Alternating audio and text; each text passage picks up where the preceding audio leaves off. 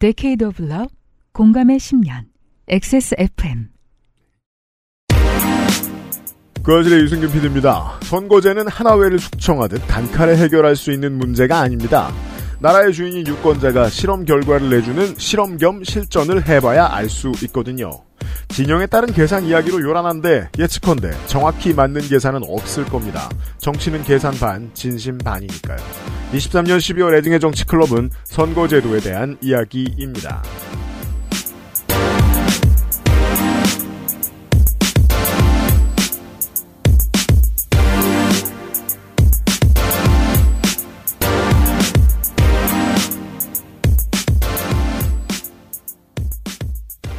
정치자 여러분 안녕하셨습니까? 12.12 주간의 그것은 알기 싫다를 시작합니다. 저는 윤세민 에이터와 함께 있고요. 안녕하십니까 UMC입니다. 아 오늘은 저는 높은 곳에 있는 물건을 못 꺼내요. 왜, 왜?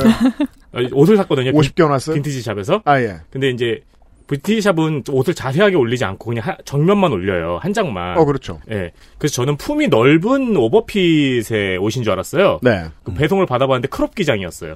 배꼽에서 끝나요 옷이. 아. 태민 무대 의상. 어 그렇죠. 아 저 그 춤 출 수 있어요. 목도 넓어서. 아. 예. 우리 나이엔 따로 복대를 해도 사람들이 의심 안 하기 때문에 뭐 그런 방식으로 할 수도 있을 텐데. 크롭의 복대 좋네요. 애정 크랩 멤버들도 나와 있습니다. 네, 안녕하세요. 건조 에디터입니다. 네, 안녕하세요. 벨빅입니다. 12.12 주간에 인사드립니다. 똑같은 얘기 자꾸 해서 죄송하네요. 서울에 보면 보러 가서 알았습니다. 이 영화가 엄청나게 성공했다는 걸. 오, 남녀노소가 다 모여 있습니다.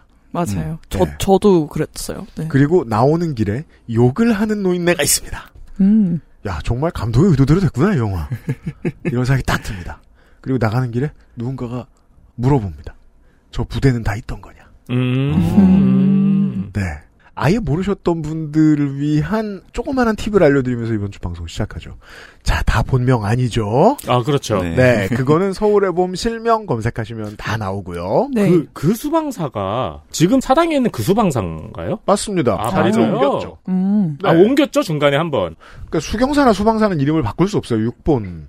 하지만 반란군의 본진이라고 볼 수 있는 특전사는 이름을 다 바꿨죠. 음. 실제 부대는 13579 11 13여단입니다. 네. 음. 지금은 513 없어지고 뭐 특임대 뭐 이를 바, 바꿨습니다만 원래는 홀수입니다. 음. 음. 그것도 특전사 실제 부대 검색하시면 나옵니다. 아, 네, 맞아요. 숫자도 다 바꿨더라고요. 우리 지난주 뉴스 아카이브 시간에 말씀을 드렸었습니다. 어, 그 민주공화정이 다 들어서고 선거로 모든 걸 해결하는 나라도 반군은 있을 수 있다. 페루의 대통령사를 네. 말씀을 드리면서 한국이 불과 얼마 전까지만 해도 그랬다는 걸 모르는 시민들을 위해 큰 도움이 됐습니다. 어 그렇죠. 30년 1980 전만 년. 해도 네. 지금의 어 이제 동남아나 남미 국가와 사정이 비슷했다고 볼 수 있죠. 음. 아니면 저는 약간 최근, 정말 조금 더 최근을 말씀하실 수도 있다고 생각을 해가지고. 아 지난 정권이요? 지지난 정권이요? 네네네. 아 장준규요? 네. 아, 시도가 있었죠. 네. 음. 그 아저씨 감옥에 있지 않다는 게 좀 이상하긴 한데. 음. 우리 부대 참모장. 아 그렇구나. 네. 그 한 번 말씀드린 적 있죠. 나는 그래도 우리 부대가 더 짱이야. 왜냐면 박정희가 나왔거든요. 실사다. 아, 인정합니다. 그래서 생각보다 아주 민감한 이야기입니다. 선거가 어떻게 치루어지는지는 의회의 구성을 결정하고 의회의 구성이 잘못된 나라들은 군대에 의해 지배받기도 하거든요. 그렇죠. 음. 되게 많은 국가들이. 네. 우리 주변의 이웃 국가들도 마찬가지고요. 음. 선거제 어렵습니다. 한 가지 비판을 하고 시작하겠습니다.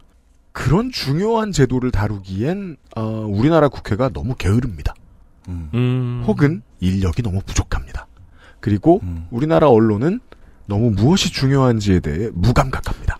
다음 총선이 이 선거제에 대한 중요성을 시민들이 가장 절감한 총선이 될 것 같은 게 음, 네. 지난번 총선에서 이게 어떻게 보면 치팅에 당했잖아요. 대선 직후부터 나왔던 이야기인데 언론도 판을 펴고 의회도 판을 폈었어야 했습니다. 네. 양쪽 모두 그러한 노력을 하는 척만 하고 끝났습니다. 네, 네. 음. 예. 그러니까 소수정당의 입성 기회를 넓히기 위한 네. 선거제 개편이 음. 사실 위성정당으로 바뀌어 버렸고 그러고 보니까 민주당도 따라할 수밖에 없게 됐고 한 시간 동안 차근차근 하나씩 짚어드리도록 하겠습니다. 광고 듣고요. 그것은 알기 싫다는 8시간 다루는 프리미엄 한방차 더 쌍화 실천하는 사람들을 위한 노트북 한국 레노버 독일산 맥주효모로 만든 데이라이트 맥주효모 비오틴 관절 건강에 도움을 줄 수 있는 큐비엔 관절 건강엔 MSM에서 도와주고 있습니다. XSFM입니다. 8시간 정성껏 다려낸 현대인에 맞춘 프리미엄 한방차 더 쌍화. 이번 연말 사랑하는 사람을 위한 최고의 선물 레노버 노트북. 액세스몰에서 특가로 사고 특별한 혜택까지 더해지면 올 한 해를 마법같이 마무리할 수 있는 방법. 지금 액세스몰에서 확인해보세요. Lenovo for those who do.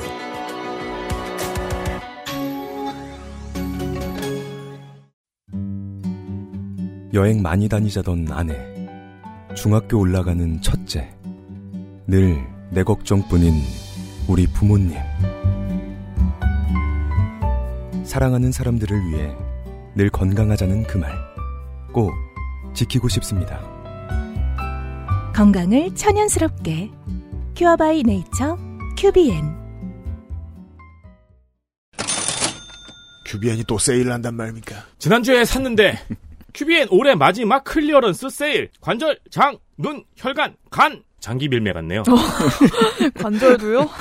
곱창집 같기도 하고. 네. 아 그러네. 관절, 장, 눈, 혈관, 간, 면역력까지 모두 커버하는 세심한 라인업을 준비하고 있습니다. 들어오시면은 뭐 우리가 맨날 광고하는 관절, 뭐 음. 눈막 이런 거 말고도 피부. 오메가 오메가 3, 장, 비타민 B 음. 뭐 이런 거 뭐 다양하게 준비가 되어 있으니까 그럼요. 네, 들어오셔가지고 한번 보시면은 이게 지금 세일이 최대 80%까지 세일이거든요? 그러니까 딴 데서 비타민 하나 살 가격으로 음. 어, 웬가 걸 다 쟁일 수 있습니다. 전혀 칭찬이 아닙니다만 이 업계에서 광고하는 건기식 업체 중에 시총이 제일 큰 회사죠. 어, 그렇죠. 그렇죠. 직원들은 덕을 보고 있지 않습니다. 지난주에 그거에 대한 약간 비판적인 방송을 하지 않으셨나요? 어, 그럼요. 네. 네, 수년간 액세스몰에서 인증받은 건강기능식품입니다. 물론 네. 저희가 인증 기간 아니지만 네. 할 수 있는 걸 했어요. 최대한 7년 됐나요? 8년 됐나요? 네. 그렇습니다. 지금은 종류가 많아져서 들어오시면은 여러분 혹은 여러분 부모님, 여러분 주변인들이 필요한 상품이 분명히 있습니다. 70% 80% 세일할 때 쟁이셔야지. 이때 안 사면 언제 사시려고요? 큐비엔. 연말 세일 액세스몰에서 진행하고 있습니다. 네.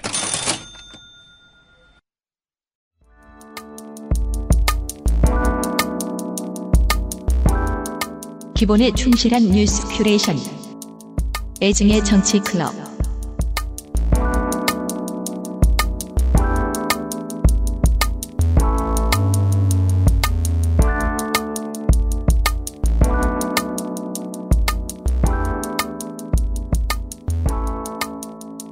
벨비 클럽장이 얼마나 이 일에 진심이냐면요. 어, 출근하는 택시 안에서 원고를 썼습니다. 음. 아, 네, 민망하네요. 옛날에 대학교 다닐 때 마지막으로 했던 것 같아요. 천재죠, 천재. 네. 아니라면 진짜 문제니까요. 네, 사과부터 하고 시작하겠습니다. 아니, 제가 뭐 자차도 있잖아, 생각해보니까. 아, 근데 자체에서 원고를 쓸수 못하죠, 없잖아. 못하죠. 팔이 4개인가요, 혹시? 원고, 원고 쓰기 라이딩을 즐기는 사람이에요. 원고를 쓰기 위해 아, 택시를 저탄 정말 거예요? 정말 오랜만에 해보는 일이긴 했어요. 네. 네. 이 양반 리무진 하나 뽑으셔야겠고. 그러니까요. 맨날 이럴 거. 네, 아무튼 정신 차려보니까 어느덧 2023년도 며칠 안 남았습니다. 음. 그리고 2024년의 상반기 메인 이벤트 음. 22대 총선 도 어느덧 4개월 앞으로 다가왔고 그렇습니다. 정치권은 그래서 양당이 진작 11월 초부터 총선 기획단을 꾸리면서 총선 모드로 돌입했습니다. 네. 그리고 이제 12월 12일 이번 주부터 총선 예비 후보자 등록이 시작됩니다. 엊그제부터 시작됐어요. 음. 하지만 아직도 선거구도 그렇고 선거 방식도 정해진 게 사실 아무것도 없습니다. 음. 마치 축구팀들이 네 달 후에 월드컵이 있어요. 그래서 굉장히 열심히 준비하고 있는데 호스팅을 하는 주최 측에서는 아직도 이제 경기장에 설계 도안을 여러 장 놔두고 고민만 하고 있는 상황이라고 생각이 됐거든요. 그러니까 양쪽 end의 길이도 안 정했고. 음. 네. 예. 거의 실제로 있었던 일 아닌가요, 카타르 때? 카타르 때 그랬죠. 네. 근데 이제 카타르 때도 그- 네. 이런 거죠. 적어도 카타르 월드컵 때는 어 축구 경기의 룰을 그때 정하진 않았어요. 음. 그러니까 이렇게 말씀드릴게요. 아, 그죠. 원래 준비라는 게 어떤 것인가? 내년 프로야구가 시작이 되면 1군 경기에 드디어 볼 판정에 AI가 도입됩니다. 어. 아, 그런 변화가. 지금 이제 1군 심판들이 훈련을 하고 있는데 여기에 맞춰서 어, 재미없을 것 같아. 그 선수에 따른 존을 다 준비하죠. 음, 어. 그리고 거기에 맞춰서 이제 이어폰에서 소리가 납니다. 그러면 그대로 판정을 정해주는 거예요. 음. 경우에 따라 판정을 AI의 판정을 심판이 뒤집을 수 있습니다만 음. 대부분은 그냥 그렇게 음. 해주는 방식으로 하는 거예요. 이걸 도입하기 위해서 KBO는 4년 동안 2군에서 실험을 했습니다. 음, 아, 2군에서는 원래 쓰고 있었나요? 음. 예. 음. 이 준비 기간은 MLB만큼 길어요. 음. 볼 판정이 이런데 선거제도 확정이 안 됐어요. 네. 4개월 남았는데 음, 네. 저기선 4년 볼 판정 준비했는데 요런 요런 말씀만 드릴게요. 그렇죠. 네. 네. 그리고 일단 그 선거 모드가 들어간 거를 확실하게 깨달을 수 있는 변화가 하나 있어요. 뭐요? 대통령이 안 나와요. 음. 아, 네, 그렇죠. 볼 판정을 잘못한다고 해서 나라에 군벌이 들어서거나 허경영당이 의석을 차지하게 되진 않아요. 음. 물론 뭐 경기장은 어떻게 해서든 만들어지겠지만 경기장이 만들어진다고 해도 높은 확률로 부실 시공이 될 가능성도 크다고 볼 수 있죠. 지난 총선 때 경험했습니다. 네, 그렇습니다. 참고로 공직선거법에 의하면 선거구 획정은 선거 1년 전에 이루어져야 됩니다. 음. 그래서 이미 굉장히 많이 늦었죠. 지났습니다. 네, 4월 10일이었는데 지금 벌써 네, 8개월이 넘었습니다. 근데 국회가 이거 뭐 못 지킨 거 뭐 어제 오늘 예를 들어 예산안이다. 음. 시일 내에 된 적이 한 번도 없잖아요. 네. 네, 국회는 이게 익숙합니다. 네, 그래서 참 익숙해서 지난 여러 번, 그 총선 때는 언제 됐는지 봤는데, 그냥 평균적으로 그 선거 있기 약 40일 전에 선거구 획정이 이루어지곤, 어, 해왔더라고요. 음. 어, 그래서 이게 아마 1년으로 정한 것도 사실 이게 2015년이고, 그 전에는 6개월이었 다고 했는데, 음. 이게 너무 안 지켜지니까 이제 1년으로 그러니까 맨날 늘렸는데도, 맨날 지각하는 애한테 약속 시간 다르게 알려주는 거. 네. 그런데 이제 결과는 비슷하죠. 하지만 똑같이 늦는다. 네. 네, 제 원고처럼 말입니다. 네. 녹 녹음 날을 하루 땡겨서 얘기해 주- 드릴까요? 한번 시, 괜찮은 것 같아요. 한번 시도해 보는 걸로. 그러니까 미국 시간으로 얘기해요. 네. 하지만 뭐 지역구는 뭐 그렇다고 쳐도 안 그래도 이제 21대 총선에서 준연동형 비례대표제와 위성정당의 대혼돈을 겪었잖아요. 음. 그러고 나서도 이제 22대 총선이 코앞에 올 때까지 여야가 아무런 합의를 도출하지 못했다? 이 점은 정말 비판받을 수밖에 없는 것 같아요. 음.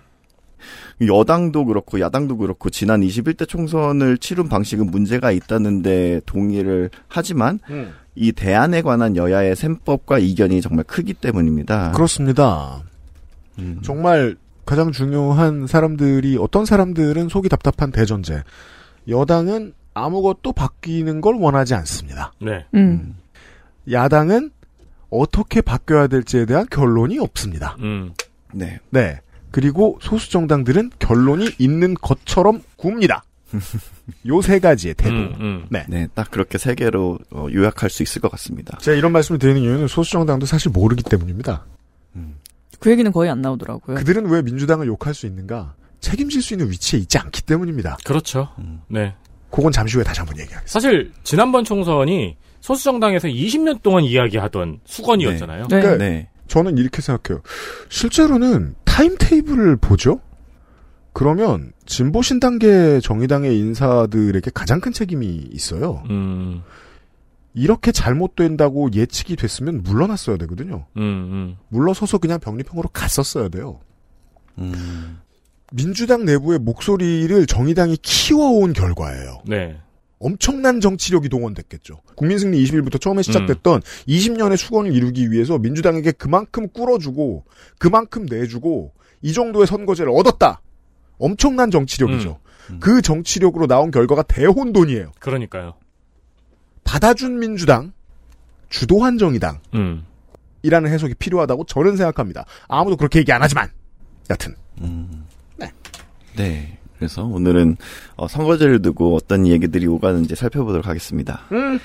혹시 그 21대 준연동형 룰 혹시 기억하시나요? 이번에도 사실 손 놓고 있으면 그대로 가는. 그렇죠. 네. 어, 너무 이게 복잡해가지고 한 번은 함께 다시 짚고 넘어가야 할 것 같아가지고. 네. 기초를 다져 봅시다. 네, 아마 그 아실 들으신 분들 중에는 이제 10대 청취자들도 이제 계시겠지만 음. 대다수의 청취자분들은 여러 번의 총선 투표 경험이 있으실 거라고 생각되는데요. 얼마 전에 여당한테 한번 민주당 의원이 정개특위 의원이 한번 두드려 맞은 적이 있습니다. 그 말실수를 해가지고 네. 어, 국민들이 그 디테일한 걸 알 필요는 없다. 음, 산식을 왜 알아야 그렇죠. 되냐. 결론적으로는 알 필요 없는 게 맞는데 국회의원은 그런 말 하면 안 돼요. 안 됐죠. 네. 예, 게다가 국민은 궁금하기도 하고요. 알- 궁금해서 얘기해줬을 때 국민들이 졸죠? 그건 국민들 입장이고요. 그러니까 알 음. 필요 없다는 말이 묘하게 묘하게 틀린 말이에요, 사실. 네. 네네. 음, 음.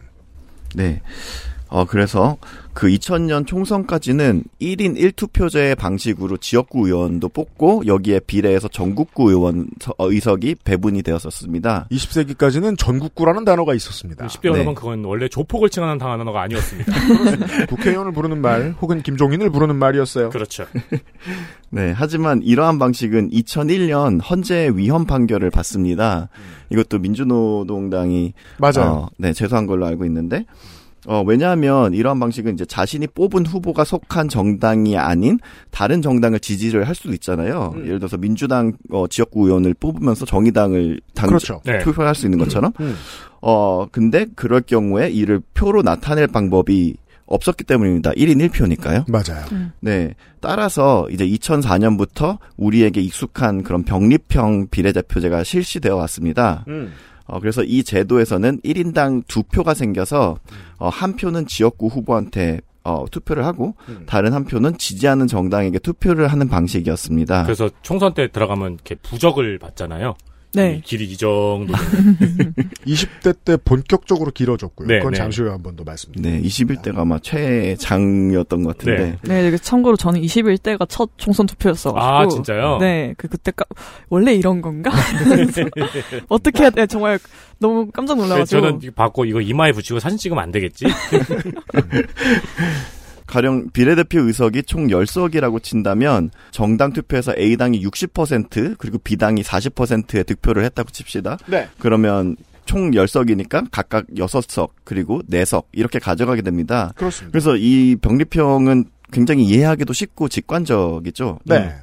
하지만 병립형 제도의 문제점은 소수 정당에게 불리한 구조라는 것입니다. 음. 어, 이는 첫째로 총선에서 소선거구제, 즉 한 지역구에 한 명의 국회의원만 뽑기 때문인데 그렇게 하면 이제 1등만 이제 그 승자 독식의 체제이기 때문에 1등만 뽑기 때문에 인지도가 높은 그런 거대 정당의 후보가 선출되기 쉬운 구조입니다. 음, 그렇죠. 사표가 늘어나죠. 네. 네. 그러니까 뭐 예를 들어 20대가 21대가 아니라 20대 총선이다. 그러면 이제 3당 구도였습니다. 네. 음, 36%를 받은 후보가 승리했으면 64%는 사표. 음, 음, 그렇죠. 라는 네. 얘기예요. 그리고 그 사표 심리가 유권자들에게도 영향을 네. 미치니까요. 음, 그걸 좀 커버하자라고 하는 게 이제 뭐 결선투표제나 혹은 중대선거구제. 네, 중대선거군제를 또 소수정당이 옛날에 굉장히 오랫동안 주장을 네. 해왔죠. 음. 네. 중대선거구제는 이제 두 개 이상의 지역구에서 이제 두 명 이상의 그렇죠. 네. 그래서 그때 지지난번 지선이었나요? 되게 특이한 그림이었죠. 바른정당하고 정의당이 같이 음, 예 뭐라 연합을 해가지고 주장을 했었어요. 근데 결국은 이게 그게 이제 씨가 안 먹혔던 이유는 여의도가 전통적으로 가지고 있는 공포가 있습니다. 중선거구제로 가면 일본처럼 되거나 전두환 때처럼 된다. 음, 즉 당선되는 놈은 계속 당선된다.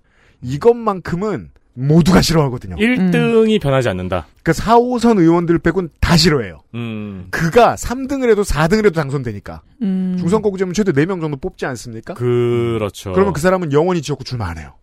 근데 이런 것도 참 당시 상황에 항상 비례하는 것 같더라고요. 그러니까 어, 이거를 알아보면서 봤는데 이제 이런 중선거구제가 이제 예전에 독재 시절 때도 있었는데 그때는 네. 오히려 이제 그 여당에서 여당 의원 수를 최대한 많이 내려고. 중선거구제를 음. 했다고 하더라고요. 그래서 맞아요. 어떻게 보면 어 되게 어, 똑같은 제도인데 이게 상황에 따라서 또 다르게 될 수가 있구나. 네. 그 그렇죠. 네네. 맞아요. 그때는 이제 어 부울경과 호남에서 그때는 울산이 따로 있지 않았죠. 그러니까 그 경남과 호남에서 너무 불리했기 때문에 음. 거기에서 어떻게든 30% 받고 당선돼 보자라는 음, 민정당의 의도가 깔린 거였죠. 네네. 그때는 민정당이 총알이 너무 많았어가지고 예, 그러니까 중요한 지적을 해주셨습니다. 음. 입장에 따라 어, 같은 선거제를 군부가 좋아할 수도 있고 민주노동당이 좋아할 수도 있어요. 음, 맞아요. 음. 네, 아무튼 이 병립형제도 현재는 어 현재 어 하면 이제 따라서 이제 지역구 의석은 대부분 양당이 차지를 하게 돼요. 음. 그리고 조금은 다른 이야기일 수 있는데 비례대표 의석수가 지역구에 비해서 적은 것도 이유라고 볼 수 있습니다. 실제로는 이게 제일 큰 문제입니다. 네. 음. 왜냐하면 이제 소수 정당이 정당 투표에서 선전을 한다고 하더라도 음. 애초에 파이 자체가 작잖아요. 그렇죠. 그래서 어, 정당 투표율이 실제 국회에 적용이 안 되는 문제가 있고요. 음. 그래서 여러 정치학자들 그리고 얼마 전에 이제 공론 조사를 했는데 시민들 이제 5월 달에 공론 조사를 했는데 네. 여기에 참여한 시민들과 여러 정치학자들은 모두 비례대표제가 늘어야 한다는 데 동의를 하고 있어요. 우리 커뮤 친구 여러분들 참 놀랍죠? 그러니까 그때 그때 음. 이제 이야기를 해볼 필요가 있는 게 저는 뭔가 질문이 잘못됐거나 조사 방법이 잘못됐을 거라고 생각하는 게 대한민국 여론 정치 혐오 디폴트 의회 혐오 디폴트 아닌가요? 의회 혐오 중에서 의회 지난 혐오 중에서 등급이 높은 게 비례대표 혐오예요. 비례대표 혐오죠. 음, 예. 그리고 그 국회의원 의석수 늘리면 안 된다. 어, 네. 근데 그거는 그거는 요즘에 조금 바뀐 아, 네. 것 같더라고요. 네네네. 네. 그러니까 그거를 오랫동안 주장을 해왔고 특히나 민주당이 주도를 하고 있어가지고 이게 조금 바뀌려 그러거든요. 네. 근데 민주당도 눈치를 잘 봐야 되잖아요. 비례대표 늘리자는 말은 못해요. 음. 유럽처럼 비례대표 절반 가자는 말은 못해요. 음. 예를 들어 299석의 상황에서 비례대표가 149석이다. 음. 그랬으면 정의당이 최고 선전을 했을 때는 지역구 한두 석이 나오면 스스로 교섭단체가 돼요. 어. 그쵸. 근데 이건 정의당만의 꿈이 아니에요. 음. 음. 다른 정당의 꿈이었을 수도 있고요. 맞아요. 음. 옛날에 바른 정이었나? 다른 많은 정당의 꿈이었을 수도 있어요. 예. 그리고 또 하나 계급이식이 있어요. 계급이식 속에서 적어도 또 얘기 안 되는 변수고 실제로는 많이 얘기하고 있는데 우리 쪽까지 들리지 않는 메시지 중에 하나인데 이러면 극우 정당과 허경영이 들어와요. 그렇죠. 리스크가 어쩔 수 없이 있죠. 원내에 들어옵니다. 네. 음. 유럽 정치에 지금 극우 신드롬이 음. 이 선거제를 기반으로 하고 있어요. 음. 음. 이 분석을 아무도 하지 않는 이유는 이 제도로 가고 싶지 않기 때문입니다. 그러니까 갈 생각이 없기 때문이에요. 그래서 음. 한석 정도 들어왔겠지 뭐라고 했는데 웬걸? 그러니까 대한민국의 극우 열풍이 정통 보수 정당을 transformation 시키는 방식으로 이루어졌던 이유가 여기에 있습니다. 비례대표에서부터 극우 정당이 컸을 때 21세기 내내 늘 꼴찌 아니면 5, 6등 하다가 갑자기 원내 일당이 됐잖아요. 근데 우리나라 선거제에서는 극우 정당이 그렇게 클 수가 없던 거예요. 음. 비례가 늘어나면 그게 가능해져요. 그래서 이게 월간 조선에서 어떤 리포트였는데 거기서는 아예 그런 주장도 하더라고요. 그런 가능성 때문에 아예 그냥 비례대표제를 없애고 지역 대표. 뭐 지역 네. 대표, 인구 대표 이렇게 부르긴 했는데 그게 약간 미국의 상원 의원과 하원 의원 같이 역할을 네. 하도록 뭐 음. 그런 안도 음. 제시가 되더라고요. 그 조선은 네. 당당하게 그런 얘기를 해요. 아젠다 문제에서 되게 확실하기 때문에 어떤 아젠다를 내포하고 있냐면 지역구가 훨씬 많으면 공천권의 힘이 한쪽으로 와라라 몰립니다. 음. 대선거구제나 중선거구제로 넘어가게 되면 비례 후보로 나와도 그 사람을 골라 찍을 수 있어요. 비례 후보를. 우리나라는 그게 안 되죠. 네. 정당이 비례 순번을 챙겨줍니다. 음, 네. 음. 그나마 의석수가 많지도 않고. 근데 우리나라 같은 방식에서 조금 더 왜곡된다. 지역구가 훨씬 더 늘어난다. 그럼 공천권 가진 사람 마음대로예요. 권력을 한쪽에 몰아주겠다는 거거든요. 예. 그리고- 그리고 조선일보는 그걸 바라죠. 음. 음. 그리고 이제 또 문제였던 게 비례대표 순번에 대해서는 안내가 좀 부실을 해서 네, 네, 맞아요. 내가 음. 찍으면서도 내가 찍으면 누가 되는지 뭐 1, 2번 그러니까 거대 양당 음. 1, 2번까지밖에 모르잖아요. 대다수 네. 모르죠. 우리도 국회의원 선거 방송할 때는 비례 넘어가면 잘 안 들어요. 어 그러니까요. 서울대까지 음. 많이 듣다. 네, 네. 음. 예, 더 보죠.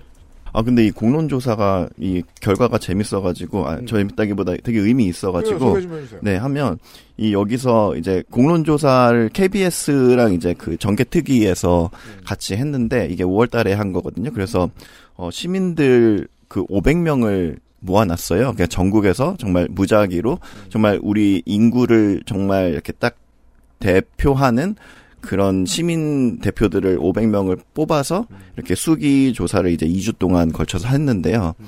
수기 전의 조사에서 이제 지역구 의원과 비례대표 의- 비례대표 의원이 더 늘려야 되냐 딱 이 질문했을 때 수기 전에는 27%였어요. 그러니까 비례대표를 더 늘려야 된다는 사람들이 27%. 네. 근데 수기를 하고 난 다음에 어, 그 비율이 70%가 됐어요. 음, 그래서 수기를 한 다음에는 이제 비례대표를 더 늘려야 한다는 시민들의 비율이 43%가 증가를 했어요. 음. 지역구를 더 늘려야 하는 사람들이 이제 46%였는데 음. 수기 후에는 이게 10%로 줄었어요. 음. 그래서 이제 비례대표를 더 늘려야 한다는 의견이 수기 후에 이게 확 올라갔어요. 음. 따라서 이제 뭐 말씀드린 이제 병립형 비례 제도의 어떤 단점 때문에 그래서 연동형 비례대표제가 등장을 했잖아요. 네. 20대 국회에서. 사표가 있긴 있으니까. 네. 이 명분은 소수 정당들의 원내 진입을 돕는다. 음. 그래서 이제 결과적으로는 다당제를 이루어서 다자 구도로 극단적인 갈등을 완화하면서 양자 독식의 정치 체계를 개선할 수 있는 방안이다. 이거였잖아요. 명분이. 그렇습니다. 그렇죠. 네. 그래서 제가 이걸 지적하는 겁니다. 양자독식의 정치 체계를 개선할 수 있으되 극단적 갈등은 커집니다. 이 제도는. 음. 저는 그렇게 봅니다. 음. 네. 네. 근데 얼마 전에 아 제가 그 교수님 이름이 지금 생각이 안 음. 나는데 그 MBC 그 김종배 시선집 중에 네. 그 어떤 정치학 교수님이 나오셔가지고 네. 정치학자들한테 다당제 해야 이거는 그러실 한다. 네. 네. 뭐 비례 표제 늘려야 된다 이런 얘기 물어보면 백인면 백찬성한다 뭐 음. 그렇게 얘기를 하더라고요. 음, 아까 음. 공론조사 얘기를 해주셨는데 아마 높은 확률로 그 정치학을 전공하는 이제 전문가들이 그런 내용을 설명을 했을 거고 의석은 늘어야 돼요. 네 그쵸 의석 느는 내용은 그런데 그 비례대표제 관련해서도 굉장히 비례대표도 늘어야 돼요. 네 정치학계의 그 중론을 얘기했을 확률이 높죠. 음. 애초에 그 내용 자체가 네. 그좀 장점에 기울어진 얘기일 수 있을 그- 것 같다는 말씀이에요. 그렇죠. 그리고 저는 이제 그 박근혜 대통령 탄핵 이후에 느낀 건데 아 한국에 극우 정당이 네, 없었다. 음, 그 전제 하에서 논의를 했던 네. 거예요. 음. 예. 현행 연동형에 대한 설명을 하고 가겠습니다. 현행 연동형은 이제 따로 계산하던 병립형과는 달리 정당 득표율대로 국회 의석을 배분을 합니다. 음. 그래서 만약 국회 총 의석이 지역구 50, 비례 50 이렇게 총 100석이라고 봅시다. 음. 그러면 이제 A당이 지역구에서 30석을 얻었어요. 음. 그리고 A당이 정당 투표에서는 30%를 기록했어요. 음. 총 100석이고 A당이 30석을 이미 얻은 상태잖아요, 지역구에서. 음. 정당 투표에서 30%를 기록했지만 이미 의석이 다 찼으므로 비례대표 몫은 빵석이 됩니다. 음. 하지만 정당 투표에서 0%를 기록했다고 뺏어가진 않죠. 음, 네. 그지만 이제 소수정당 입장에서는 소수정당 B당이 이제 지역구를 빵석을 얻었다고 이제 모두 졌다고 가정을 했지만 어 정당 투표에서 10%를 기록을 한다면 10명의 B당 비례대표가 국회에 입성을 합니다. 지역구 네. 하나도 못 이겨도. 음. 러프하게 계산하면 이런 네. 식입니다. 네. 지역구에서 많이 이기면 불리해집니다. 어, 따라서 실리적으로 따지면 연동형 비례대표제는 거대 양당에 절대적으로 불리합니다. 음. 그리고 소수 정당에 굉장히 유리합니다. 그렇습니다. 네. 따라서 소수 정당 전용 제도와라고도 해석할 수 있습니다. 네. 음. 네. 그래서 아무리 명분은 좋더라도 이게 어, 민주당이 받는다는 거는 쉽지 않은 결정이잖아요. 음. 그렇지만 이제 2019년 당시 민주평화당, 바른미래당, 정의당, 대한신당 이렇게 소수 사당과 협의해서 어, 연동형의 극단적 효과에 제한을 걸어둔 어, 준연동형 비례대표제를 통과시킵니다. 계산이 음. 복잡해지죠. 네, 계산이 복잡해지는데 여기서는 자세하게 얘기를 할까요? 아, 네. 제- 그러니까 어 이게 그 비례대표 47석이 있는데 음. 이거 그 중에 이제 17석은 원래 하던 대로 그냥 병립형으로 하는 거예요. 네. 음. 그리고 연동형을 이제 나머지 30석. 30석에 제 그 적용을 하는데 음. 여기서 그대로 적용하는 게 아니라 이제 그 거, 거기서 또 반을 나눠요. 그렇죠. 네. 그래서 이게 굉장히 셈법이 굉장히 복잡해요. 복잡해요. 네. 음. 그 예를 들어 네. 17석은 병립형으로 가니까 지난번 제도를 설명해 드리고 있는 겁니다. 47석 중에 17석은 만약에 어떤 정당이든 뭐 저 지역구에서 많이 득표한 정당이라도 한 30% 받았다. 그러면 17 중에 30% 음. 다섯 석 되거든요. 다섯 석은 받아가요. 대신에 나머지 30석은 얄짤없이 빵석이 음. 됩니다. 네. 빵석이 돼서 남아있는 30석은 소수 정당들이 나눠 갖게 되는 거죠. 네. 지역구를 가지지 못한 네. 그런 방식이었습니다. 네. 우리가 지난번에 했던 21대는. 네. 그래서 원래 계획대로라면은 비례대표의 소수 정당이 엄청 많을 줄 알았죠. 그랬죠. 희망이 차 있었죠. 네. 네. 그럴 줄 알았는데 어, 그리고 또 이제 이 준연동형이라는 거는 이 제한은 21대 한정이었어요. 음. 그래서 이제 현행법이 그대로 간다면 22대 총선은 준연동형이 아닌 그냥 연동형으로 치르게 본격적 됩니다. 연동형. 이 얘기 네. 많이 안 하더라고요. 그렇습니다. 그러니까 산식 복잡하다라는 얘기를 하면서들. 네. 네. 왜냐하면 이제 그렇게 지나 저렇게 지나 똑같다라는 위기감이 쌓여 있기 때문에 음. 네 실제로는 소수 정당들이 많이 얘기해야 되는 거예요. 그렇지만 소수 정당도 많이 얘기하지 않습니다. 왜냐하면 우리는 지난번보다 크게 이길 수 있습니다라는 말을 해야 되는데 음. 지난번에 이기지도 못했고 그리고 지난번 총선 때 제가 느꼈던 안타까운 지점 중에 하나가 네. 탄식도 복잡했고 국회 갈등도 심했단 말이에요. 음. 막 갇히고 막 소파 들어가 스쿼트하고 막 그랬잖아요. 음. 그때 국민들이 피로도가 좀 높았 더라고요. 음. 그 광고 전에 요 얘기만 할게요. 정치라는 건 사람들이 자기가 가진 욕심을 가장 증폭시키는 장이잖아요. 네. 5천만의 욕심이 가장 증폭되어 있는 곳이 정치판입니다. 음.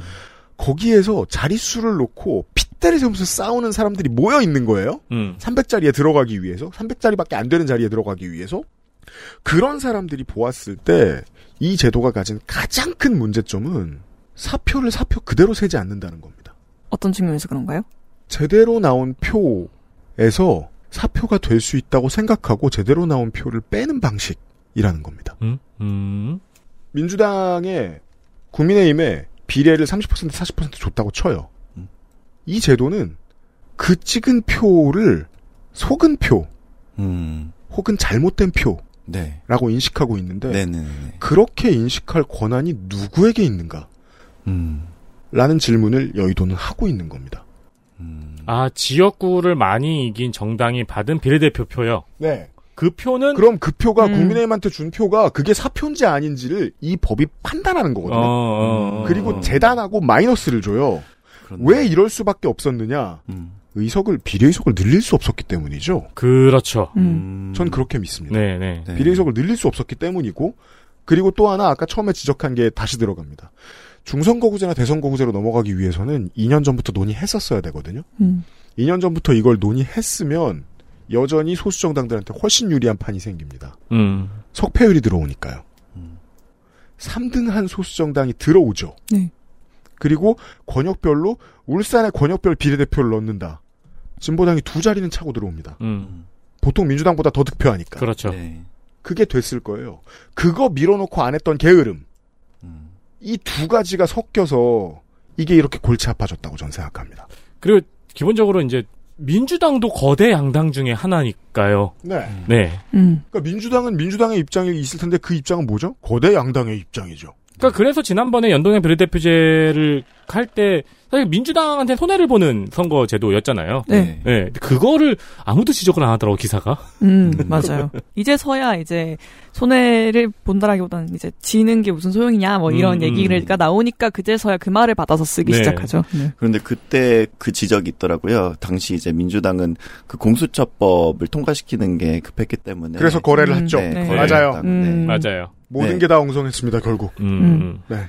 그렇습니다. 그래서 그것도 아마 2019년 뭐 그것도 한, 한 선거 네 달 남기고 법이 통과가 된 걸로 알고 있는데 선거제도 지방의회로 네. 가면 조금 더 솔직해지는 게 지방의회 가면 재밌는 게 그때도 제가 말씀 한번 드렸었는데 정의당하고 바른미래당이 연대해가지고 지방의회 문을, 서울에서 있던 예, 일입니다. 문을 음. 뚫으려고 하는 거를 민주당하고 국민의힘 의원들이 스크럽을 짜가지고 막는 현상이 벌어졌어요. 맞아요. 그 중앙당은 적어도 그것까지는 하고 싶지 않았던 거예요. 그리고 소수 정당들이 난립해 있- 난립해 있다는 말 맞지 않네요. 제가 늘 얘기했잖아요. 어, 다섯 개 정당이 다 어느 정도 규모로 큰 음, 이런 정치 구도 한 30년 만에 처음 본다. 음, 네, 네. 이대로 음. 갔으면 좋겠다. 음, 음. 음. 왜냐하면 그러니까 민주당도 거래할 게 있으니까 선거법을 받아주죠. 그렇죠. 네. 바른 정당과 민생당이 엄청 큰 일을 했어요. 민평당이. 네, 네. 근데 그래서 된 게 이거예요. 그, 그렇죠. 약간, 고작 이거예요. 약간 남미 의회 같았는데. 사람의 욕심을 우습게 본 거죠. 음. 그때 우리 이제 저 마이너 미디어 많이 듣는 분들 입장으로 설명해 드릴게요. 이동혁 씨가 핏대를 세웠죠. 그거 몇 자리 달라는 거다. 더불어시민당 말고 열린민주당에 표를 달라. 음, 음, 근데 그건 연동형 제도의 의도에 하나도 맞지 않았어요. 그렇죠. 김의겸이나 최강욱이나 김성회가 나쁜 정치인이라고 말씀드리는 게 아니에요. 물론 최강욱 의원은 이제 정치인생 끝났습니다. 그렇지만 이 계산이 이 해킹이 얼마든지 가능하다는 거예요. 음. 음. 열린민주당 시각에서 봤을 때. 음. 그 선례 한번 남겼죠. 네. 이런 일이 있다는 걸 알았죠. 그러니까 4년 후에는 이낙연도, 송영길도, 조국도, 이준석도 음. 다 고려합니다. 음, 맞아요. 그 사람들 거대 양당 사람들 아니었나요? 너무 맞았죠. 당적과 무관하게 말입니다. 그렇죠. 해킹이 너무 쉬운 네, 제도입니다. 네. 그러니까 실패한 제도죠. 음. 광고 듣고 와서 좀 더 얘기해 보죠. XSFM입니다.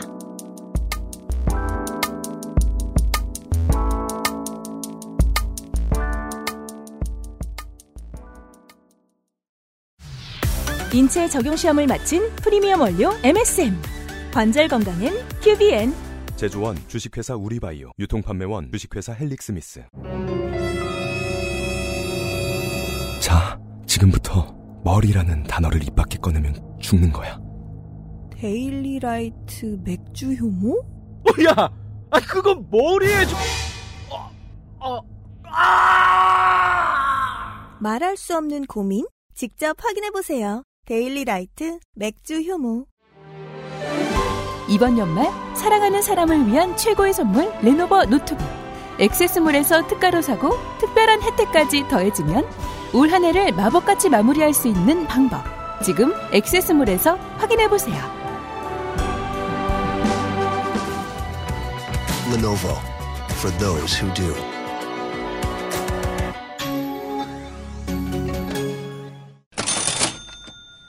크리스마스엔 노트북이죠. 그렇죠. 왜냐면 이제 새 학기 시작되면 뭐 줘야 돼요? 아 노트북 사야죠. 이건 아프리카 가서 스피드 퀴즈 할 때 새 학기 시작되면 하면 노트북을 할 거예요.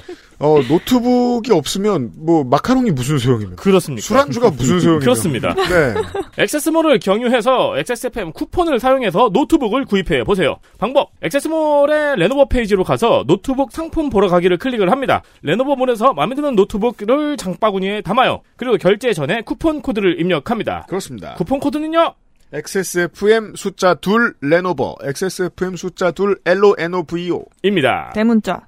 결제하고 제법 오랫동안 기다리시면은 네. 노트북 최대 30% 할인이 들어갑니다. 그렇습니다. 전 세계 앵간한 프로모션보다 쌉니다. 그럼요. 심지어 우승한 LG보다 싸요. 200만 원짜리 140만 원에 살수 있는 거예요, 잘하면. 맞습니다. 그리고 LG든 그건 진작에 품절됐더라고요. 진짜 짜증나. 몇 대 팔지도 않았더만. 어, 맞아요. LG 팬한 뭐 천 명 되냐 전국에? 그러니까. 그거밖에 안 팔아? 29년에 한이 그렇게 크지 않았나 봐요. 그니까 말이에요. 간혹 쿠폰 적용이 되지 않는 모델이 있어요. 음. 그거는 중국 본사 프로 모션이 걸려 있는 경우입니다. 주의하십시오. 사실 레노버의 히트작들이 있어요. 있죠. 이제 대륙에서 많이 팔려서 전 세계에 소리 소문 없이 확 팔려나가는 물건들이 있어요. 글로벌 롬도 안 껴져 있는 중국 내수 전용 태블릿 같은 것들. 있죠, 있죠. 그런 것들은 너무 잘 풀려가지고요. 한국 본사까지 넘어오지도 않아요. 요즘 스벅에서는 애플을 이기는 노트북이 딱 하나 있어요. 네. IBM이죠.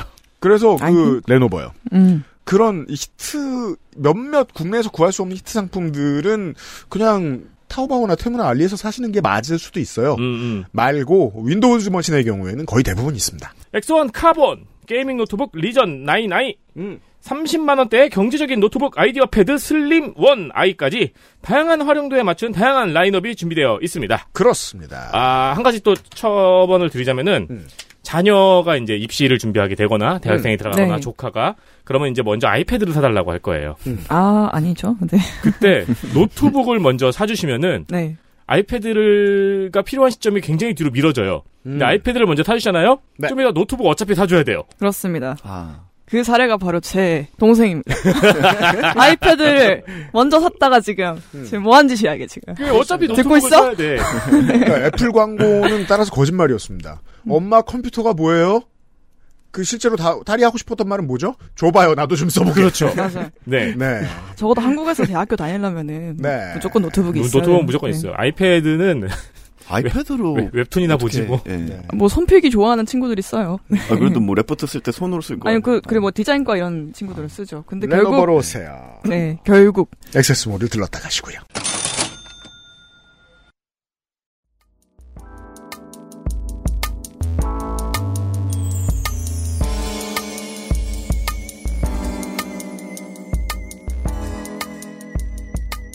자, 현재의 당별 입장을 정리를 해드리겠습니다. 아, 다시 한번 전제. 구름처럼 덧없습니다.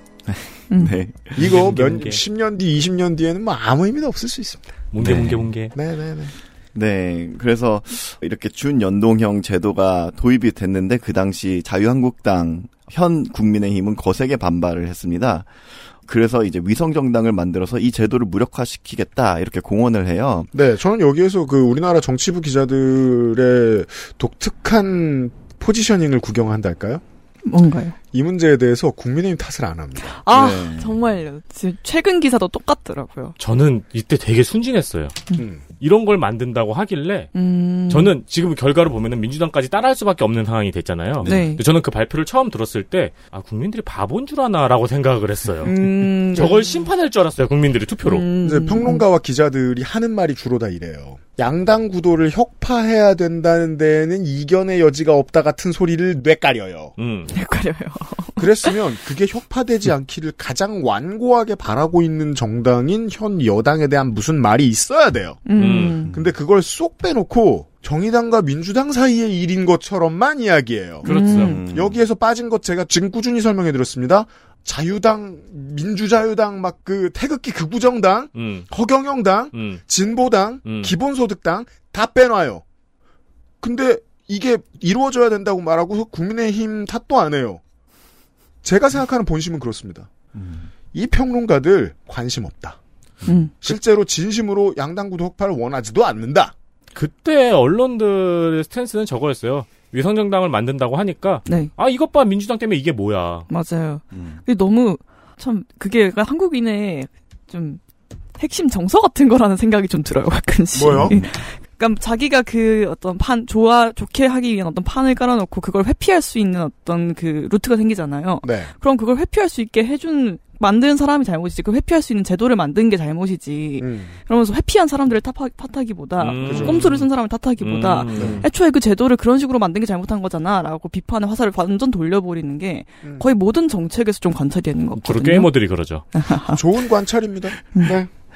그래도 그 어저께 녹음 시점을 어저께 그 김종배 신원 집중 듣는데 김종배 앵커는 그 질문을 묻더라고요. 왜 국민의힘이 지금도 위성정당 만든다고 공언하는데 여기 이게 왜 그냥 넘어갈까 모두들. 음. 네. 어, 어, 그러니까요. 네. 아, 다 네. 화냈으면서. 그러니까요. 아, 걔네는 뭐 당연히 그럴 수밖에 없으니까 그렇게 하겠지 이 정도의 언급에 그치더라고요. 음. 네. 은근히 많은 제도에 구멍이 생겼을 때 그 국민의힘 탓은 안 해요. 음. 그러니까요. 아까 내일 이 아, 시간에 맞아. 저 음. 모피아들 얘기하면서 좀 더 해보겠습니다. 모피아가 국회의원인 사람 민주당에 얼마나 있을까요? 국민의힘에 얼마나 있을까요? 근데 그러면서 쟤네는 원래 저러니까라고 말을 하는데 네. 그 득표율은 왜 이렇게 높아? 그러니까 그 그- 기업을 대할 때도 비슷한 것 어, 같기도 20대로 하고. 돌아간 것 같네 화내는 게.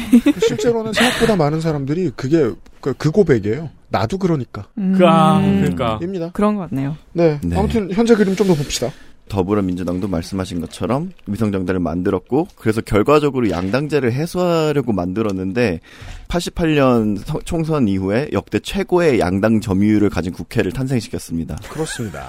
네. 와 역대 최고구나. 네. 어. 그리고 이제 21대 국회가 시작하자마자 구 미래통합당 현 국민의힘 의원들은 병립형 제도로 회귀하는 법안들을 마구 발의했습니다. 음. 그리고 그 입장은 꾸준히 여전히 변함이 없는 담론입니다. 그렇습니다. 그러니까 우리는 처음부터 그랬죠. 4년 전부터. 우린 대놓고 이 제도를 해킹할 테니까 그런 줄 아세요. 음. 네. 네. 근데 그 이후로 군소정당 난리입을 되더라고요. 네. 오히려 이쪽에서. 왜냐하면 이쪽에 당권 싸움을 했으니까요. 음. 이쪽은 그런 스토리가 있잖아요. 바른정당 치고 나가봤습니다. 아. 돈 없어서 힘들어요. 그리고 어, 원래부터 이 고관대작 취급을 받던 사람들이 그 대접을 못 받으니까 짜증나요. 무슨 행사 있을 때 자기 이름 늦게 불러주는 것만으로도 속상해서 밤에 우는 사람들이란 말이에요. 그런 사람들이 바른미래당을 해봤어요. 손학규도 부르고 안철수도 부르고 이준석도 부르고 다 해봤어요. 다들 이 춥고 배고픈 게 싫은 거예요. 음, 춥고 배고픈 보수 정치라는 게 대한민국에 있었던 적이 없어요. 맞아요. 예. 음. 그러니까 어떡하죠? 그냥 제도 해킹하는 쪽으로 합시다. 음. 네. 그러니까 여의도 꾸준히 얘기하는 거죠. 이준석이 진짜 원하는 건 창당이 아니다. 음. 네. 아니 그리고 저기 그때 기억난다. 사실 뭐 정의당이랑 똑같은 거지. 그때 그 자유통일당이 자유통일당 무슨 만, 무슨 당이었죠? 자유한국당. 자유한국당. 네. 자유한국당이 위성정당을 만드니까 가장 화를 냈던 정당이 우리공화당이었어요. 아. 네.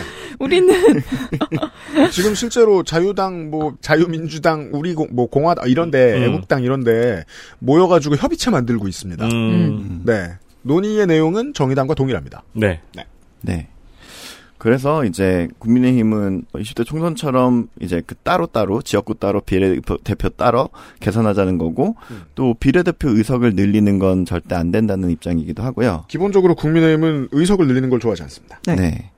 그리고 만약 합의의 실패 현행 연동 형제로 총선을 치르게 될 경우 위성 정당을 이번에도 만들겠다 이렇게 그냥 대놓고 아예 공표를 하고 있습니다. 음. 네. 미래 국민의힘을 만들겠다는 겁니다. 네. 음. 반면 민주당은 이런 표현을 많이 하긴 하더라고요. 명분과 실리의 갈림길 앞에 섰다. 네. 네, 나중에 또 얘기할 텐데 그래서 이제 명분을 챙기느냐, 실리를 챙기느냐 이 갈림길 앞에 서서 이제 민주당은 과거 위성 정당을 만든 것에 대해서 이제 여러 차례 사과도 하기도 했잖아요. 음. 그리고 특히 다당제 정치 개혁 이거는 이재명 대표의 대선 후보 당시 주요 공약이기도 했고요. 음. 그래서 이제 명분 이거를 이제 버린다면 정말 큰 비난에 직 면 해야 할 텐데 음. 하지만 명분을 따라서 그냥 영동형 제도로 가고 음. 위성 정당을 만들지 않는다. 이렇게 한다면 이미 위성 정당을 만들겠다고 한 국민의힘에게 절대적으로 유리한 상황을 그냥 허용하게 되는 거잖아요. 그냥 지는 거죠. 음. 네. 결국 어느 쪽으로 가든 국민의힘에 얻을 건 있네요. 음. 이게 이제 민주연구원의 보고에 의하면 일당을 뺏기고 여의도 연구원의 보고에 의하면 과반을 당하지 않거나 음. 최악이면 개헌선을 저지하거나 할 수 있다. 음. 민주당이 이제 그 시- 비례정당을 포기하면 음. 이런 논의가 나오고 있는데 이게 공허하다는 건 내부의 선수들은 다 알고 있습니다. 왜냐하면 민주당이 포기해도 그 자리를 송영길, 이낙연, 조국이 차지해 들어갈 테니까. 아, 그렇죠. 해킹을 할 테니까. 이, 이 점에서 이제 이탄희 의원의 현재의 스탠스를 저는 이렇게 해석합니다. 저 선수들한테 좀 홀리신 것 같다. 아. 저는 그렇게 보고 있습니다. 그 정도까지만 말씀드리죠. 네. 음. 네. 그래서 이제 음. 방금 언급하신 이제 민주당 이탄희 의원, 그리고 민영배 의원, 김상희 의원 등은 위성정당의 출연을 이제 제한하는 위성정당 금지법을 발의를 했어요. 음. 그리고 이를 민주당의 당론으로 채택하라는 촉구를 했는데요. 네, 이 법안을 어. 소개해 주시죠. 네, 특히 이제 최근 가장 최근 이제 11월 28일에 발의된 법안이 이제 그 김상희 의원의 대표 네. 발의안인데 여기에는 김상희 등 75명 그러니까 75명이 같이 공동 발의를 했어요. 민주당 원내 거의 절반에 이르는 숫자입니다. 네, 음. 그렇습니다.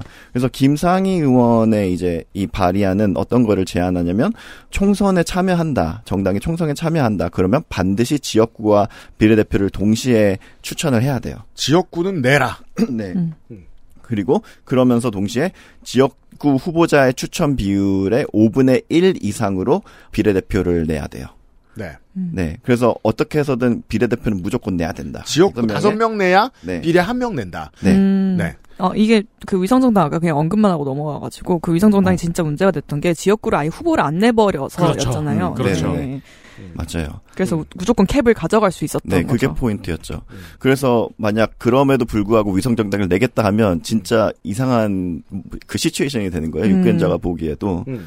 왜냐하면 국민의 힘이 아- 위에 있는데 그 밑에 국민의힘 위성정당이 또 있으면 이건 음. 너무 그래서 위성 정당을 방지하고 그리고 이 사항을 충족하지 못했을 경우에는 해당 정당이 추천한 모든 후보자 등록을 그냥 무효화하는 음. 그런 발의안이에요. 네. 그러니까 위성 정당을 만들었다 쳐도 네. 본진에서도 비례대표를 반드시 내야 하니까 네. 네. 둘다 망하는 길이거나 어쨌든 위성 정당이 득표를 못하는 결과가 네. 나오겠죠. 하지 말라는 거죠. 네. 음. 네네 네.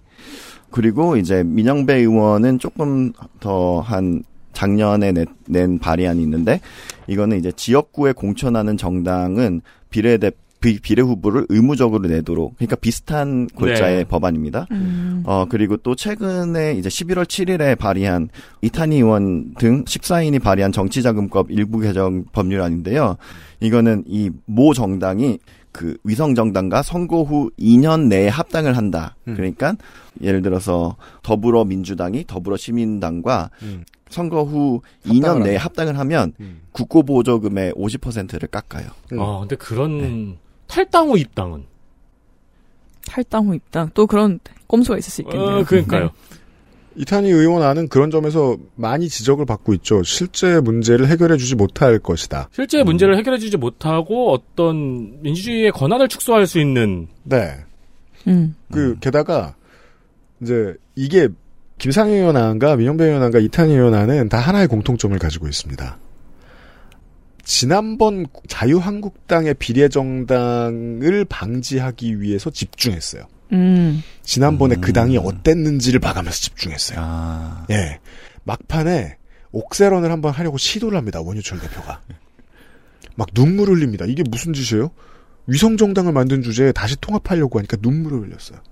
여기에 차가한 거예요. 저 사람들 욕심이 저러니까 물적 분할을 해보자. 음. 대기업을 가르듯이. 그럼 갈라질 거야. 음. 근데 이념이 같으니까 잘 안 풀리면 언젠가 돌아갈 거려. 당을 당의 정체성으로서 가르진 못해요.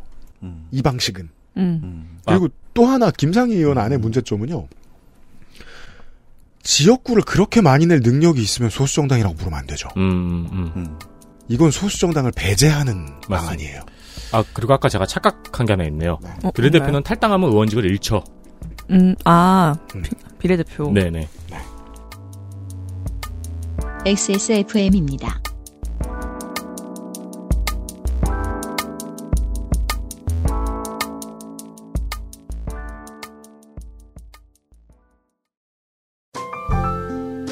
오랜만에 엄마 보고 왔더니 마음이 짠하더라고. 허리도 많이 굽어지고 주름살은 어찌 그리 많이 들었대. 그래도 전에는 머리숱 좀 많았었는데 지금은 그마저도 휑한 느끼는 거야. 엄마, 아들이 잘 챙겨드리진 못해서 죄송해요. 이제부턴 그중 하나만이라도 제가 챙겨볼게요. 그, 그거 있잖아요. 그거. 말할 수 없는 고민? 직접 확인해보세요. 데일리 라이트 맥주 효모. 펴서 접어서 눕혀서 뒤집어서 태블릿처럼 때로는 메모장처럼 세상에 없던 노트북 레노버 싱크패드 X1 요가 시리즈 실천하는 당신을 위한 노트북입니다. Lenovo for those who do.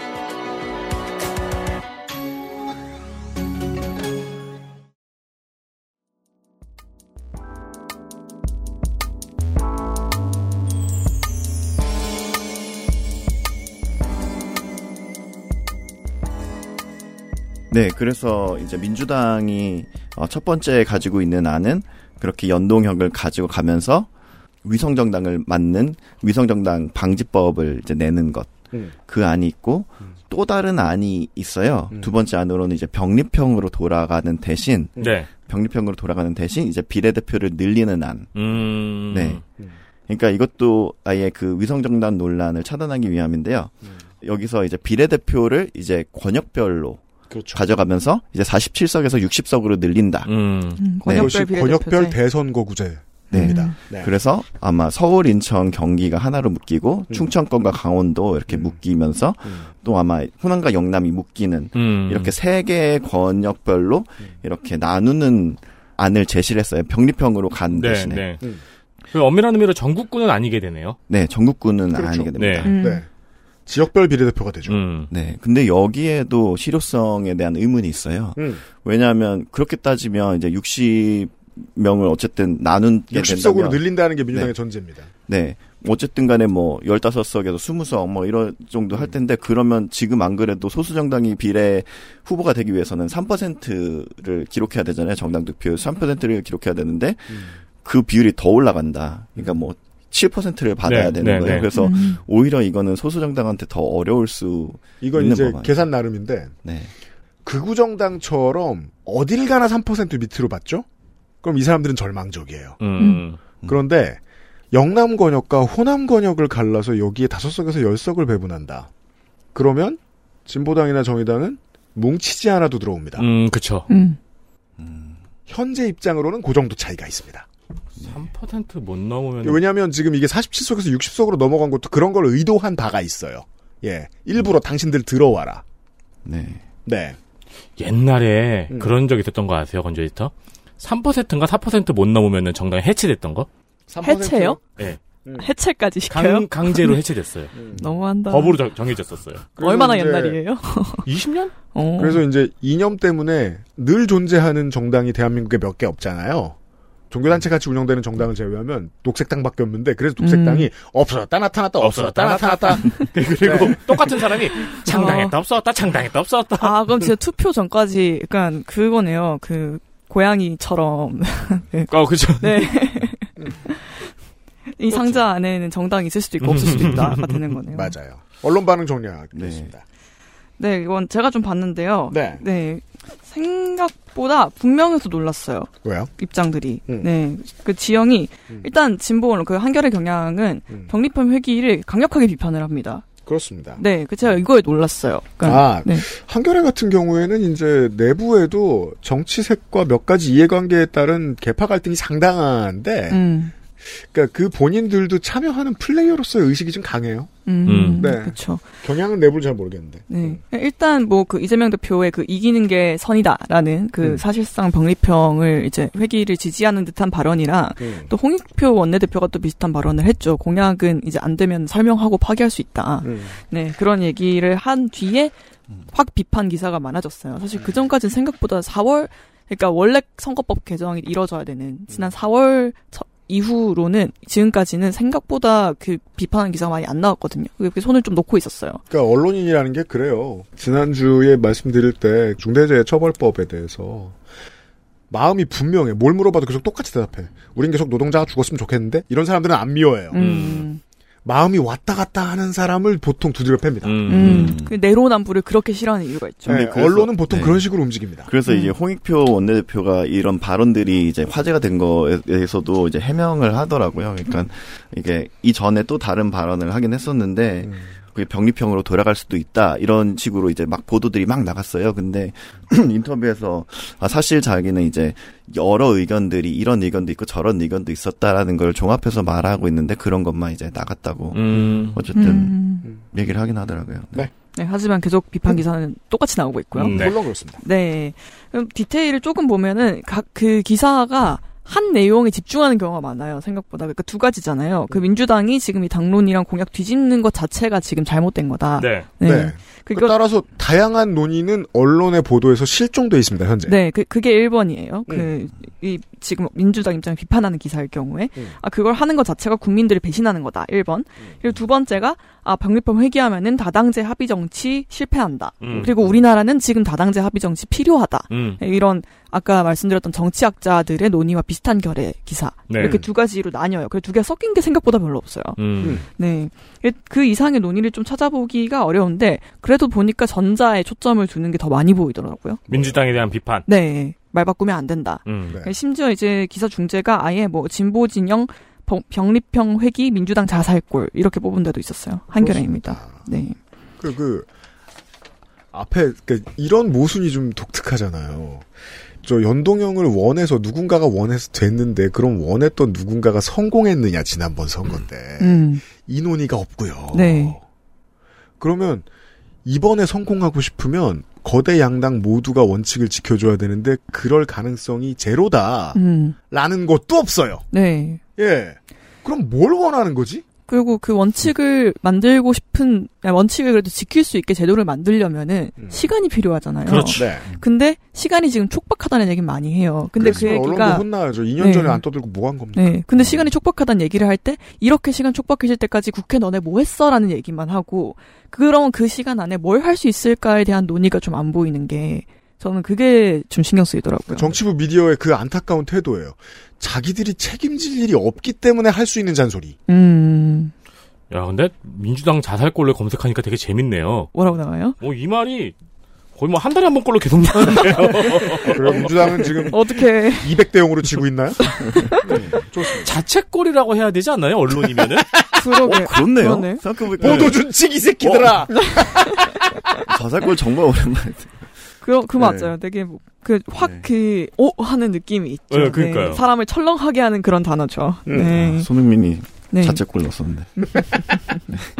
네, 그리고 또 하나 흥미로웠던 거. 일단 위성정당 꼼수에는 진보 보수 할 거 없이 비판적이에요. 음. 그 논리가 좀 달라요. 아까도 계속 말씀을 하셨지만 이제 뭐 조선일보 같은 경우에는 국민의힘 탓을 안 하죠. 음. 그리고 그리고 위성정당이 이제 연동형 개정하면은 당연히 있을 수 있었던 일 이런 것처럼 말을 해요. 음. 예, 좀 인용을 해보면 가장 문제는 위성정당이 등장하는 것이었는데, 그러니까 지난 선거법 개정에 있어서요. 음. 결국 그렇게 되고 말았다. 음. 선거법을 강행한 민주당조차 위성정당을 만들었다. 심지어 제2의 위성정당까지 생겼다. 뭐 그리고 이걸 기호를 앞당기기 위한 뭐 의원 꺼주기까지 벌어졌다. 나라와 선거가 희화화됐다. 그리고 이 기사의 제목은 엉터리 선거법 이번에 안 고치면 나라가 우스워진다입니다. 나라가 우스워진다라는 표현의 의미에 대해서 좀 생각하게 됐어요. 그러게요. 네. 어, 의원 꺼주기 되게 오랜만에 듣는다. 네. 그 원유철, 조훈현. 음. 네. 음. 네, 그 결국 이런 기사의 논리는 선거제 개혁 자체가 아까 말씀하셨던 것처럼 공수처법 처리 위한 그 야합 수단에 불과했고 네. 그래서 엉성하다는 건데 음. 이게 틀렸다고 저는 생각하지는 않아요. 아까도 말씀을 하셨고. 그렇죠. 그러니까 대놓고 틀린 걸 빼면 조선일보의 기사는 지적은 주로 맞아요. 네. 이 얘기는 맞죠. 근데 이 얘기를 하면서 국민의힘이 위성정당 시작했다라는 문장을 아예 찾아볼 수가 없고. 의원 음. 꺼주기 먼저 했다는 것도 찾아볼 수 없고. 네, 아 제가 그 컨트롤 F 눌러서 국민의힘 쳐봤거든요. 이 아. 기사 읽으면서 주어 자리에 국민의힘이 오지 않아요. 음. 항상. 네. 네. 진보와 보수 모든 언론이 암묵적으로 합의해 준다고 봐야 됩니다. 이번 정권 내내. 정권의 최종 책임자를 여당이나 대통령으로 보지 않아요. 음. 근데 그럼 그건 비난받아야 되는 일인데 언론이 계속 그렇게 하고 있어요. 선거제에 대해서도 마찬가지입니다. 음. 그리고 그 시각은 소수 정당에도 들어갑니다.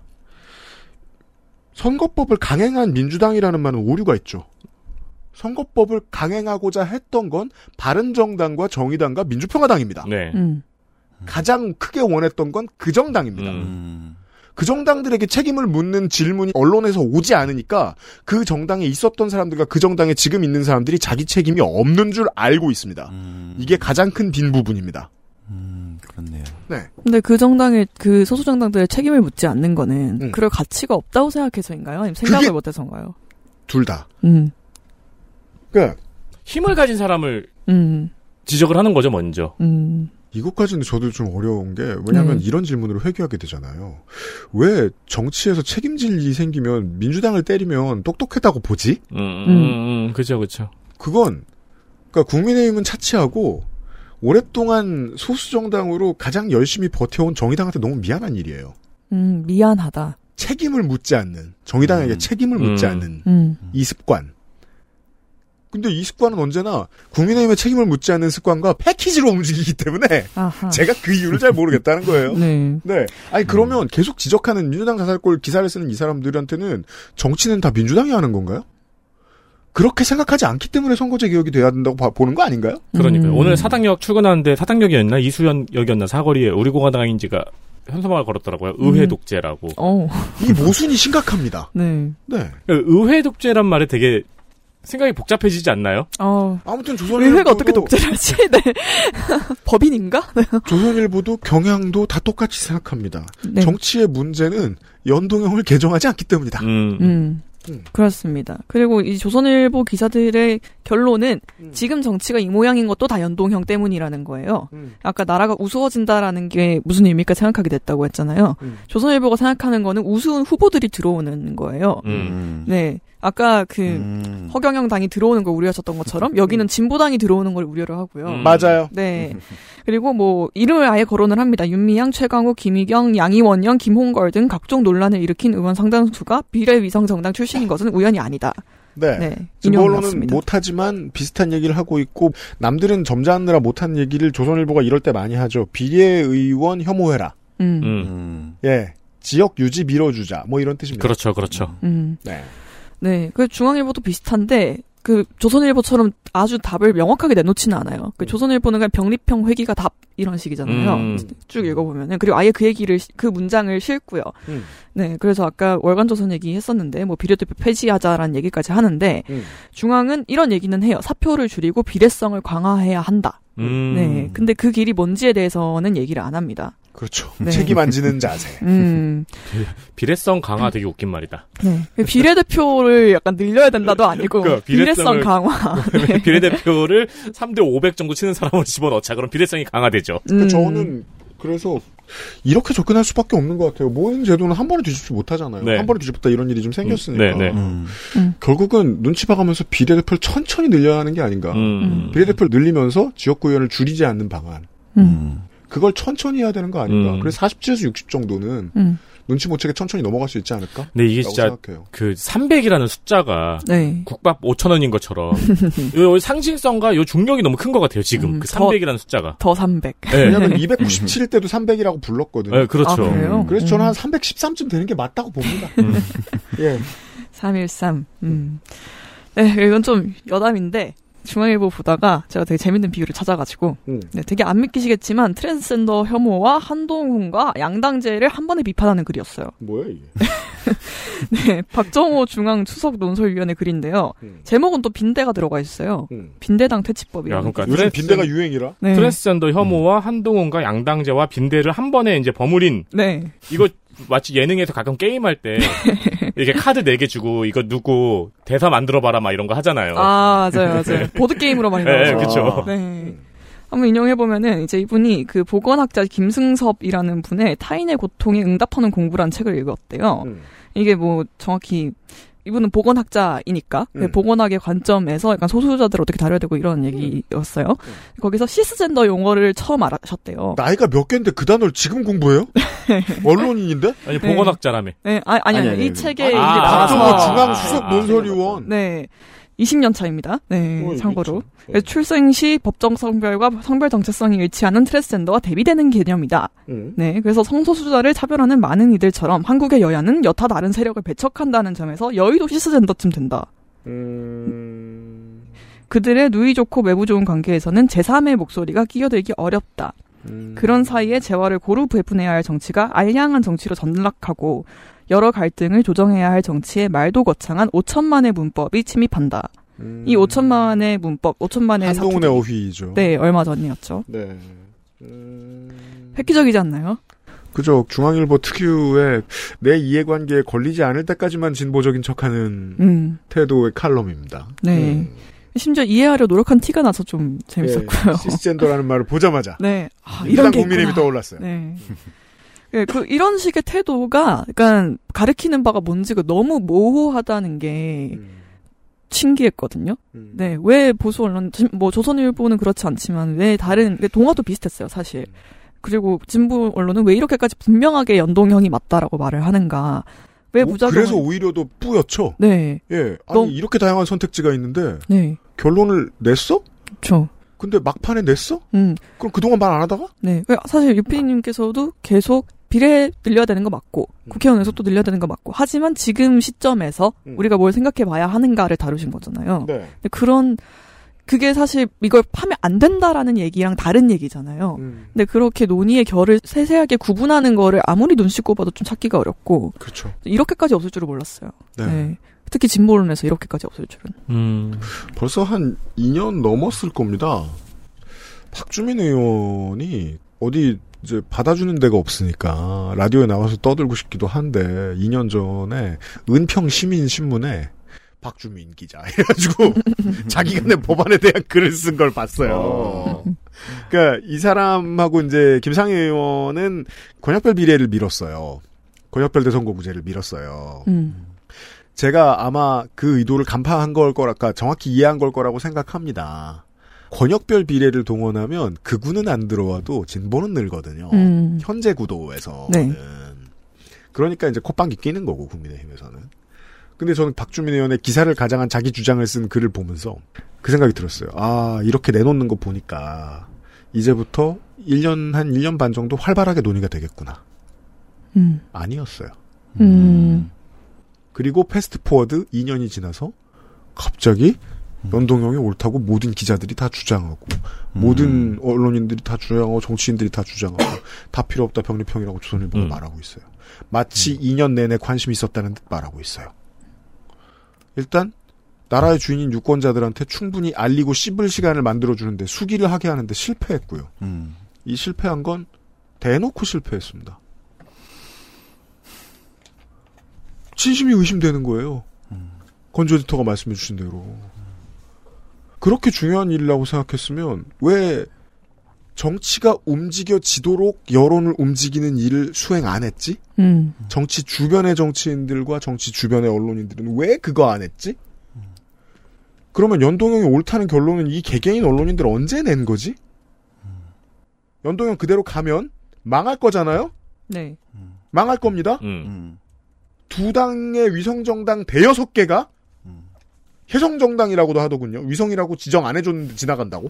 어, 헨리 정당. 네. 어. 대여섯 개가 운석 정당은 없어요. 1, 2, 3, 4, 5, 6, 7, 1, 2, 3, 4, 5, 6, 7등 할 거예요. 음.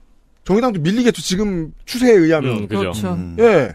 거기도 4분 할인데 지금. 그럼 그 결과는 경향 기자랑 한겨레 기자들이 책임질 건가요? 음. 아니요. 민주당한테 뒤집어 씌우겠죠, 아마? 그렇죠. 이미 그러고 있고요. 예. 네. 책임을 어디에 두느냐에 실패했습니다. 그리고 책임을 어디에 두느냐는 개개인의 책임의식의 발로라고 저는 생각합니다. 모두가 이거 그냥 맞아 보이는 소리하고 지나가기로 합의한 상황이라고 생각합니다. 음. 맞아 보이는 소리. 예. 대충 핏대 올리고 나 옳은 셈 치고 지나가기로 합의한 거라고 생각합니다. 이걸 무관심이라고 하죠. 근데 이 그 준연동형을 지난번에 시행을 하기 전에 네. 제 기억에는 10년 넘게 논의를 했었어요. 연동형 비례대표제에 음. 대해서. 만나면 떠들었어요. 네네네. 음. 그게 한번 실패로 돌아가니까 사람들이 약간 아노미에 빠지고 허무함에 빠진 것도 있는 것 같아요. 그러니까 저는 이렇게 생각해요. 온도가 끓어오르기 전에 온도가 끓어오른 뒤에는 어차피 처리돼야 되니까 온도가 끓어오르기 전에 얼마나 충실하게 논의했느냐가 네. 음. 그 퀄리티를 결정하거든요. 네. 그래서 조선일보가 이런 비난을 당당하게 할 수 있는 겁니다. 그때 야 3당과 민주당이 논의해서 거래했던 법안들 다 엉성했다. 음. 왜? 막판에 오기 전에 논의가 충분하지 않았으니까. 음, 음. 고려가 충분하지 않았으니까. 네. 선거법도 공수처도. 맞아요. 근데 참, 뭐, 최근에 좀 많이 느꼈던 건데, 네. 100점이 안 됐다고 60점 맞은 사, 정책을 죽이자고 하는 사람들이 네. 위험한 것 같아요. 음. 그죠. 그거 말고 무슨 얘기를 하자는 거야? 라고 하면은, 음. 다음번에 100점을 맞기 위해서 어떻게 할지를 얘기해 봐야 되는 거잖아요. 음, 네. 네. 이건 분명합니다. 지금의 연동형으로 들어가면 빵점이 나올 겁니다. 음. 지금의 연동형으로 들어가면 은 선거 방송이 어떡해요. 그러니까 민주당과 국민의힘에 쥐어준 공천권, 당원들이 쥐어준 공천권과 무관한 공천권이 행사되는 그렇죠. 음. 본격적으로 행사되는 선거가 될 겁니다. 그렇죠. 현재까지는 그럴 가능성이 가장 높고 그게 오는 이는 병리평이 맞습니다. 음. 근데 병리평이 옳진 않잖아요. 음. 그쵸. 요대로 2024년까지 갑니다. 음. 현재는 그런 상황입니다. 음. 정답은 이번엔 안 나옵니다. 네. 네. 근데 이런 거에 대한 얘기를 좀 더 학계에서 해주면 좋겠다는 생각도 들어요. 학교에서 무슨 말만 하면 쳐 맞으니까. 네. 저의 너무, 정치학자 혐오인 거예요. 너무 원론에 가까운 얘기만 하고 요새 뭐 라디오에 되게 많이 나오던데 선거법 음, 네. 때문에 음. 뭐 네. 한 20분 동안에 그 어떻게 거기까지 다 정착자들. 괜히 공천 안 주는 게 아니에요. 들어와도 똑같이 하거든. 음, 음. 음. 근데 정말 생각할수록 이게 그렇게 참 중요한 일인데 이게 이렇게 너무 허접하게 벼락치기 하듯이 되는 게 그러니까 지난번의 네. 방식이 네. 굉장히 오랫동안 고민한 결과였어요. 그 렇게 음. 쉽게 해킹될 줄 이렇게 모르고. 생각해요. 그 여의도와 언론과 더 나아가 국민 전체의 합의다라고 생각합니다. 네. 이게 국회론이 아닙니다. 왜냐하면 국회론은 존재할 수 없습니다. 그냥 국민이 선택한 그게 답인 거니까. 음. 어 모든 KBO 팬들이 야구를 볼 때마다 볼 판정에 대한 문제를 얘기하니까 KBO는 공들여서 4년 동안 준비를 할 수밖에 없던 거예요. 음. 정치를 볼 때마다 선거제 얘기를 누가 했었어야죠.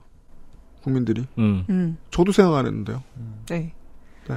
그러네요. 이거 마지막으로 얘기 드리자면은 음. 비칸즈에서 선거법 키워드로 찾았을 때 음. 지난 1년보다 2022년에 9월부터 한 올해 2월까지, 2, 3월까지 보도가 더 많아요. 아, 그래요? 그리고 네. 나서 올해 네. 더울 때 한동안 또 얘기를 안, 안 하고 있었던 거예요? 네, 그때보다 훨씬 적어요. 반쯤 돼요. 음, 네. 원래 갈수록 많아져야 될 텐데. 네, 그러고 11월에 지금 갑자기 파- 반짝 떴어요. 음. 그러니까 그게 참 그 굉장히 김진표 국회의장이 올 초에만 해도 굉장히 열이 있어서 아 이거 어떻게 해서든 음, 음. 네, 되긴 저- 되겠구나라고 생각이 저도 한 됐는데 6월은 될 줄 알았어요. 그게 계속 흘러왔네요. 음. 네. 선거제에 대한 이야기를 떠들었습니다. 어, 내일은 더 중요하고 더 관심 없는 이야기로 돌아오도록 하겠습니다. 노잼 타임. 532회 목요일 애정의 정치 클럽과 함께한 그건 알기 싫다였습니다. 고마워요. 감사합니다. 감사합니다. XSFM입니다. I D W K